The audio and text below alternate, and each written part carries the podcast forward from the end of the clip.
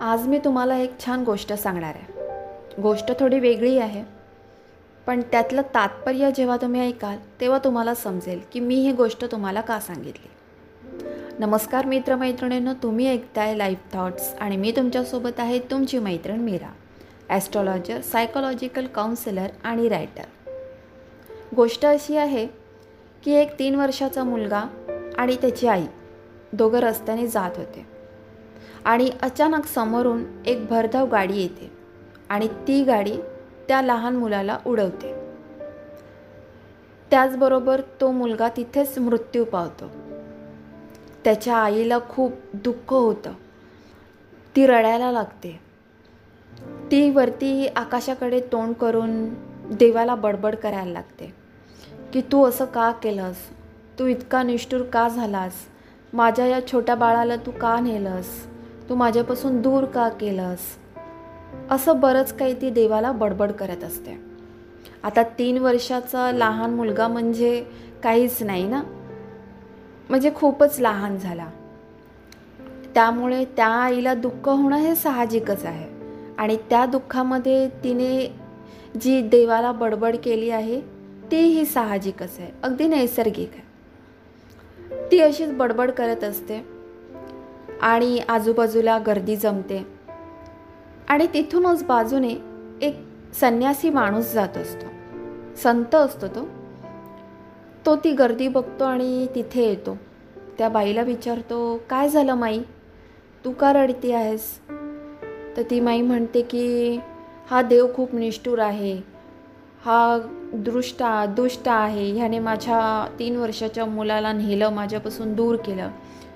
हे ऐकून तो संन्यासी हसायला लागतो. ती बाई म्हणते अरे तुला काय वाटतंय का? मी तुला काय सांगते आणि तू हसतोयस का? त्याच्यावर तो संन्यासी म्हणतो तुझा मुलगा मृत्यू पावला म्हणून मी नाही हसत आहे.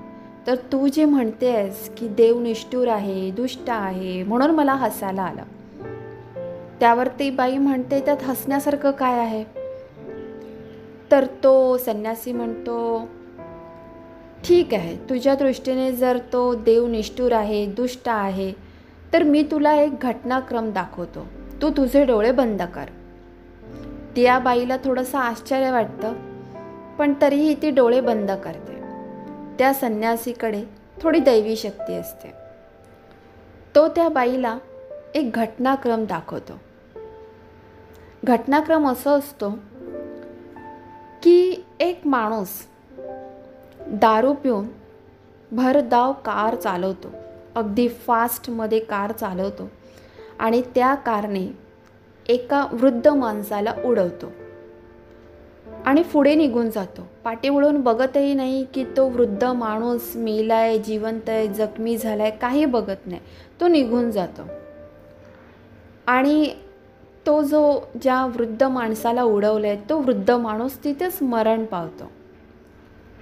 आणि मग त्याच्या घरचे तिथे येतात ते रडायला लागतात तेही देवाला बडबड करतात. त्यांनाही असाच एक संन्यासी माणूस भेटतो. आणि मग तो त्यांना एक घटनाक्रम दाखवतो. आता ज्या माणसाने दारू पिऊन ती कार भरधाव चालवली त्या वृद्ध माणसाला उडवलं. तो माणूस कोण होता?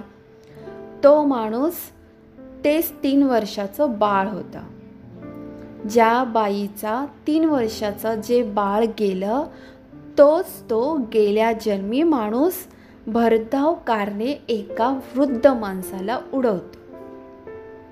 आणि ज्या वृद्ध माणसाला तो उडवतो त्या वृद्ध माणसानेही आधी त्याच्या जन्मामध्ये अशाच काही निरपराध लोकांचा मृत्यू दिलेला असतो. आणि ज्या निरपराध लोकांना त्यांनी मृत्यू दिलेला असतो त्याच लोकांनी त्यांच्या गेल्या जन्मामध्ये काही लोकांना त्रास देऊन मारलेलं असतं. आणि ज्यांना मारलेलं असतं त्यांनी त्यांच्या गेल्या जन्मामध्ये असाच कोणाला तरी त्रास देऊन त्यांनाही मृत्यू दिलेला असतो. तर थोडक्यात सांगायचं तात्पर्य असं आहे की हे एक कर्मचक्र आहे आणि हे कर्मचक्र असंच फिरत राहणार. त्या लहान बाळाने म्हणजे त्या तीन वर्षाच्या बाळाने त्याच्या गेल्या जन्मामध्ये एका वृद्ध माणसाला उडवलं होतं. त्या वृद्ध माणसाने त्याच्या गेल्या जन्मामध्ये काही निरपराध लोकांना मृत्यू दिला होता. त्या निरपराध लोकांनी त्यांच्या गेल्या जन्मामध्ये काही लोकांना त्रास देऊन मृत्यू दिला होता. आणि ह्याला म्हणतात प्रारब्ध. जे चालतच येतं जे प्रारब्ध घडून गेलेलं आहे तेच पुन्हा पुन्हा आपल्या आयुष्यामध्ये येत असतं. पण मग आता प्रश्न असा पडतो की ह्या कर्मचक्रातून बाहेर कसं यायचं? कारण आत्ता आपण जे वर्तमानमध्ये आयुष्य जगतोय त्या वर्तमानमध्ये आपल्याला आपला गेला जन्म काय होता आपण काय कर्म केलेले हे तर आपल्याला कोणालाच माहीत नसतं. पण मग ह्याच्यातून मुक्तता कशी मिळवायची? ह्याच्यातून बाहेर कसं यायचं? ह्यावरही उपाय आहे.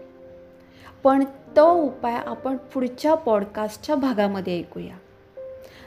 तुम्हाला ह्या पॉडकास्टमध्ये असे चांगले चांगले विचार अनुभव आणि स्पिरिच्युअल माहिती मिळत राहील.